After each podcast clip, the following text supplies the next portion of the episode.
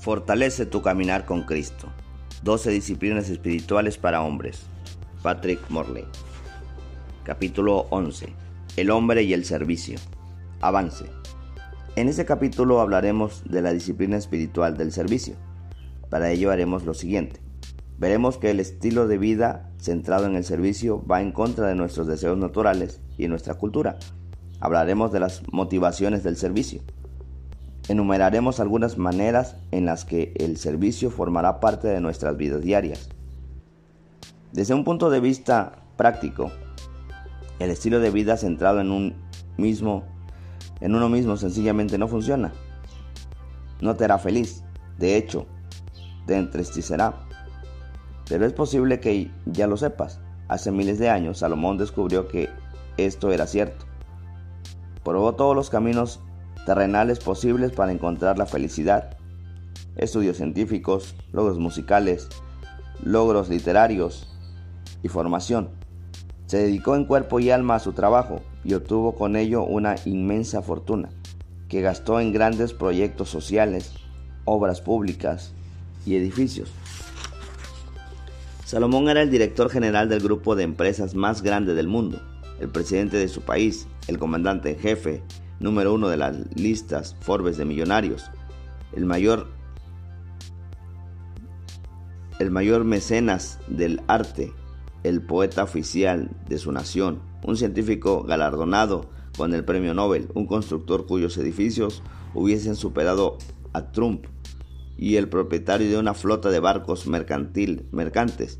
Era el profesor del año y más famoso que Lance Armstrong y la serie de televisión American Idol. Es así como resumió su vida. No negué a mis ojos ninguna cosa que desearan, ni aparté mi corazón de placer alguno, porque mi corazón gozó de todo mi trabajo, y esta fue mi parte de toda mi faena. Miré yo luego todas las cosas que habían hecho mis manos, y el trabajo que tomé para hacerlas, y aquí todo era vanidad y aflicción de espíritu sin provecho debajo del sol. Eclesiastés 2, 10 y 11. Y luego añadió, aborrecí por tanto la vida, versículo 17. La vida centrada en uno mismo es para tanto el aprecio de obtener lo que quieres es obtener lo que quiere. ¿Qué es el servicio? Un socio directivo de una de, esas empresas que tienen un nombre largo, que acaba de finalizar un proyecto de servicio, dijo, Pat, no sé qué pasa, pero me siento más feliz ahora de lo que me he sentido en toda mi vida. Esto constituye la esencia del servicio. Este casi siempre implica sacrificio, aunque a menudo sentiremos que ganamos más de lo que damos, como la mayordomía implica misión a la agenda de Dios, significa centrarse en otra persona en lugar de uno mismo.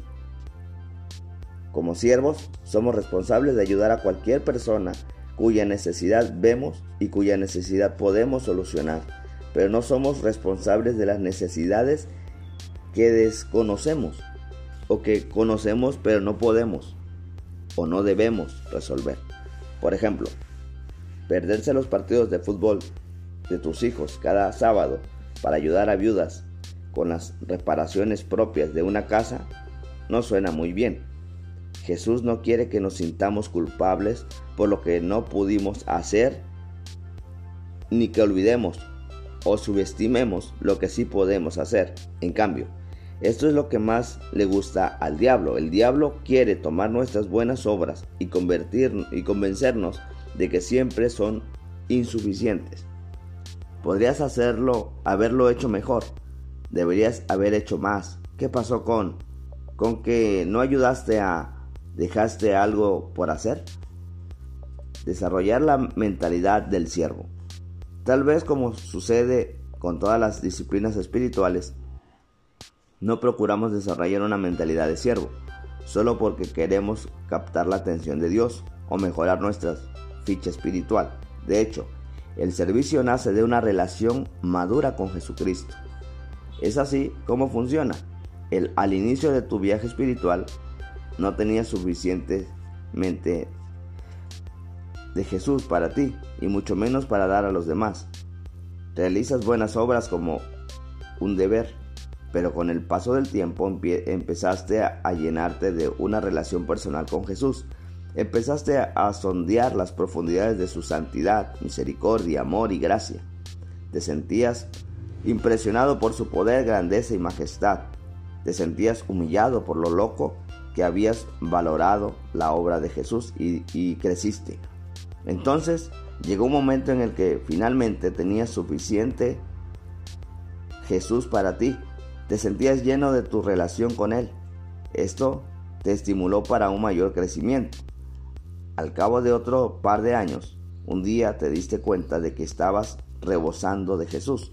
No solo tenías suficiente de Cristo para ti, sino que además te quedaba para dar otras a otras personas.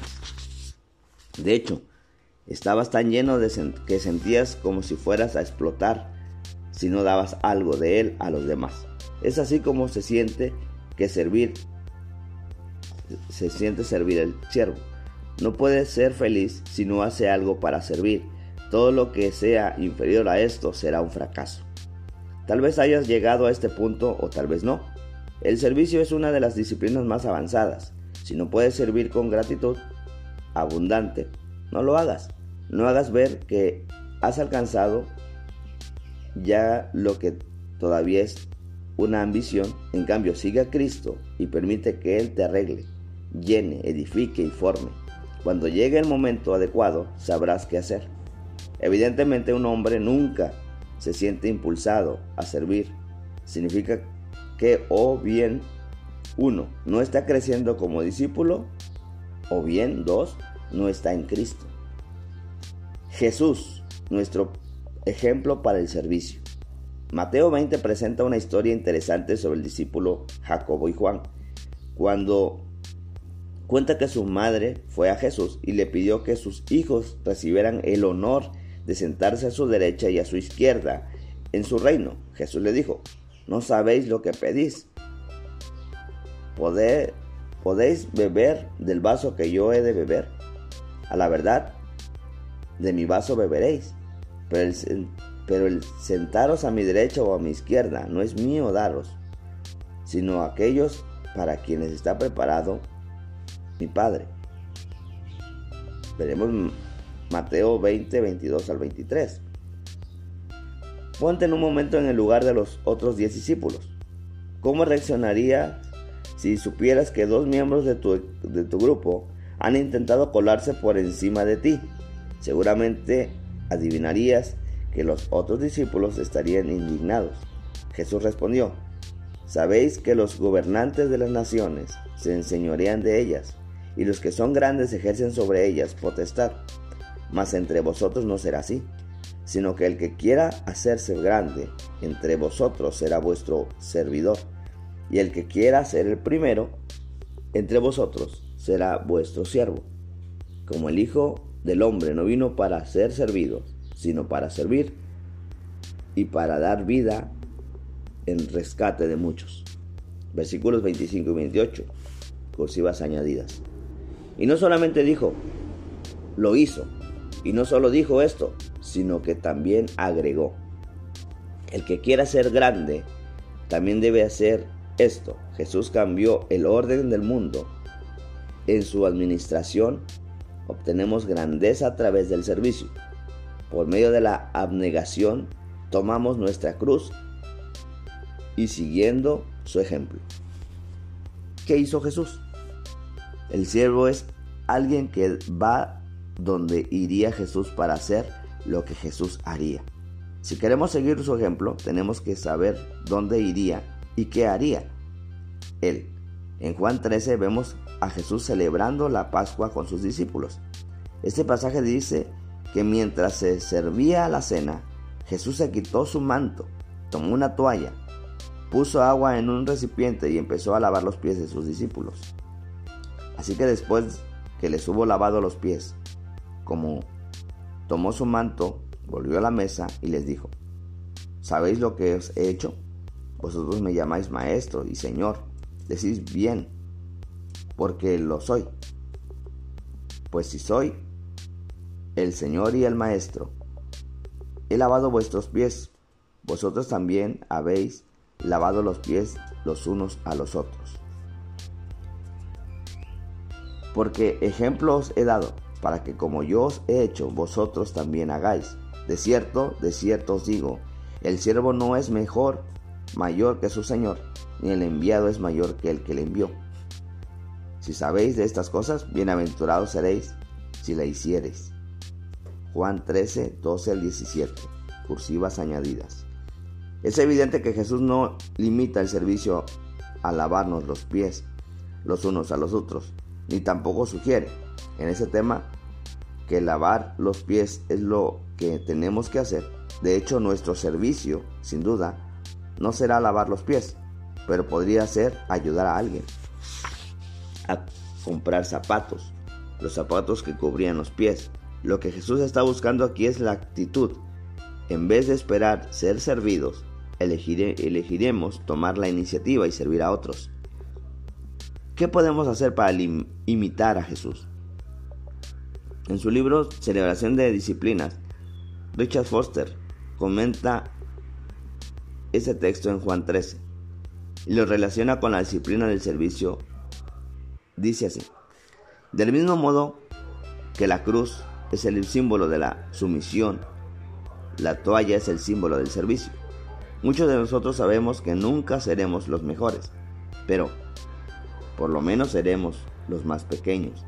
Por eso Jesús tomó una toalla y una vasija y, definió la grandeza.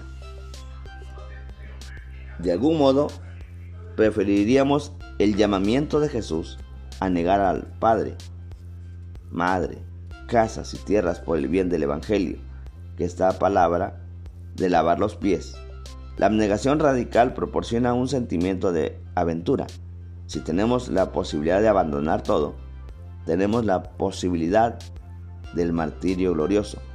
Pero en el servicio tenemos que experimentar las numerosas pequeñas muertes, de ir más allá de nosotros mismos. El servicio nos destierra a lo prosaico, lo ordinario, lo trivial. Todos tenemos, de acuerdo en, en que vivir una vida de servicio no es fácil. A pesar de ello, algunas personas parecen más propensas a entrar en este terreno de forma natural que otras. Algunos hombres tienen una gran motivación para el servicio, mientras que otros son pocos entusiastas. Sin duda parte de la diferencia se debe a los dones espirituales, pero también depende de nuestras motivaciones. El pasaje de Juan 13, que describe a Jesús lavando los pies de los discípulos, también indica sus motivos para hacerlo. Este pasaje dice, sabiendo Jesús que el Padre le había dado todas las cosas en las manos y que había salido a Dios, y a Dios iba, se levantó de la cena y sirvió. Juan 13, 3 al 4. Jesús entendía su verdadera identidad, él conocía, al conocer quién era y a dónde iba, estaba libre para servir. Del mismo modo, nuestra habilidad para elegir un estilo de vida de servicio brotará de la comprensión de quiénes somos, a dónde vamos, debido a nuestra relación con Cristo. Como Isaías, todo hombre que conoce a Cristo ha hallado al Dios vivo. Tarde o temprano, todos, todo creyente oye algunas de las palabras que oyó Isaías. ¿A quién enviaré y quién irá por nosotros? Cuando hayamos aclarado el tema de quiénes somos y quién es Él, nuestra respuesta natural será como la de Isaías. Heme aquí, envíame a mí. Isaías 6:8. El motivo para seguir el ejemplo de Jesús surge de, presentar, de presentarnos regularmente ante Dios Santo. Al final, nuestra gratitud por su favor nos inundará con un deseo de servir. Por ello, si no sientes el deseo de servir a Dios, no pierdas el tiempo haciendo algo que no quieres hacer. Pero si tienes que acudir a la presencia de Dios por medio del estudio bíblico, la oración, la meditación y la adoración, sondea las profundidades de su santidad, su justicia, su omnipotencia, su benevolencia, su gracia y su misericordia. Busca al Rey de reyes y Señor de señores, al Alfa y la Omega, al Dios trascendente, al Cristo inminente. Acude a Jesús y a su debido tiempo te verás motivado a servir. Sugerencias para practicar la disciplina del servicio. Sugerencias del apóstol Pedro. Puesto que el servicio surge donde quiera que el amor al prójimo detecta una necesidad, sus expresiones son tan poco limitadas como nuestra imaginación. La primera epístola de, Pedro nos dice, y ante todo, tened entre vosotros ferviente amor, porque el amor cubrirá multitud de pecados. Primera de Pedro 4.8. Luego Pedro sugiere lo siguiente, hospedaos los unos a los otros sin murmuraciones, cada uno según el don que ha recibido.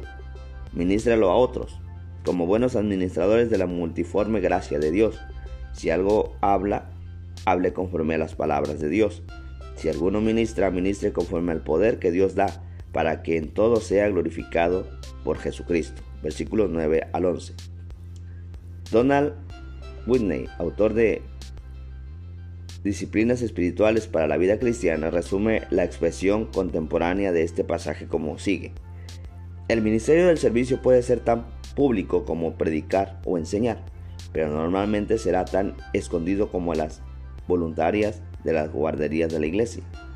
Puede ser tan visible como cantar un solo, pero normalmente pasará tan inadvertido como hacer funcionar el equipo de sonido para amplificar ese solo. El servicio puede ser tan apreciado como un buen testimonio en un culto de adoración, pero suele ser tan poco agradecido como para alabar lavar los platos después de algunas actividades de la iglesia. La mayor parte del servicio, incluso el que parece más espectacular, es como un Iber, Iber. Solo el ojo de Dios ve siempre la parte más grande y escondida.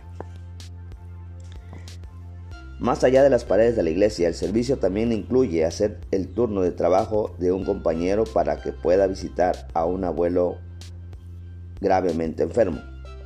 Hacer un recado para alguien que cobra por hacerle recados. Llevar comidas a familias necesitadas. Muy interesante si lo haces con tus hijos. Ofrecer transporte a quienes a quien se le ha averiado el auto. Alimentar a los animales o arreglar las plantas de vecinos que están de vacaciones. Y lo más difícil, tener un corazón de siervo en casa el servicio es tan común como las necesidades prácticas que quieres solucionar y por este motivo tienes que ser una disciplina, un hábito cultivado. El guerrero y el copero. Los hombres quieren cambiar las cosas. Esta verdad se destaca en una impresionante escena de la película La caída del halcón negro. Un soldado dice, ¿cree usted verdaderamente en esta misión está la médula, sargento? El sargento responde, estas personas no tienen trabajo, comida, estudios, ni futuro. Creo que tenemos dos opciones. Podemos ayudar o podemos sentarnos y mirar en la CNC cómo el país se destruye solo. A mí me entrenaron para luchar. ¿Y a usted? A mí me entrenaron para cambiar las cosas. También tenemos el enfoque del escritor cristiano Gary Smalley cada día, al despertarse, toma su copa vacía imaginaria, se pone en fila y va a su encuentro con Jesús. Luego durante el día va vaciando su copa sirviendo a los demás. Al día siguiente se levanta, toma su copa vacía, se pone en línea y empieza otra vez. Tanto el guerrero como el copero son metáforas potentes de cómo podemos servir a Dios. Tanto si el Señor te indica que luches por tu país, como que sirvas humildemente a los demás. Una de las pruebas más grandes de que eres un discípulo es que des mucho fruto. Cristo lo expresó en la siguiente manera. En esto es glorificado mi Padre, en que llevéis mucho fruto y seáis así mis discípulos. Juan 15, 8. Padre, gracias por los hombres dedicados que leen este libro porque quieren aprender a conocerte mejor y amarte más. Gracias por ayudarnos a mirar de forma diferente las cosas más normales. Gracias por recordarnos que los valores de tu reino son el al revés de los valores del mundo. Señor, ayúdanos a practicar la disciplina del servicio en nuestras vidas. Enséñanos lugares que hemos pasado por alto y muéstranos oportunidades adicionales. Ayúdanos a dar mucho fruto. Lo pedimos en el nombre de Jesús. Amén. Ideas principales. Como siervos somos responsables de ayudar a cualquiera cuya necesidad vemos y cuya necesidad podemos solucionar. Es así como tiene que sentirse el siervo, como si no pudiera ser feliz si no hace algo para servir. El siervo es alguien que va a donde iría Jesús y hace lo que Jesús haría.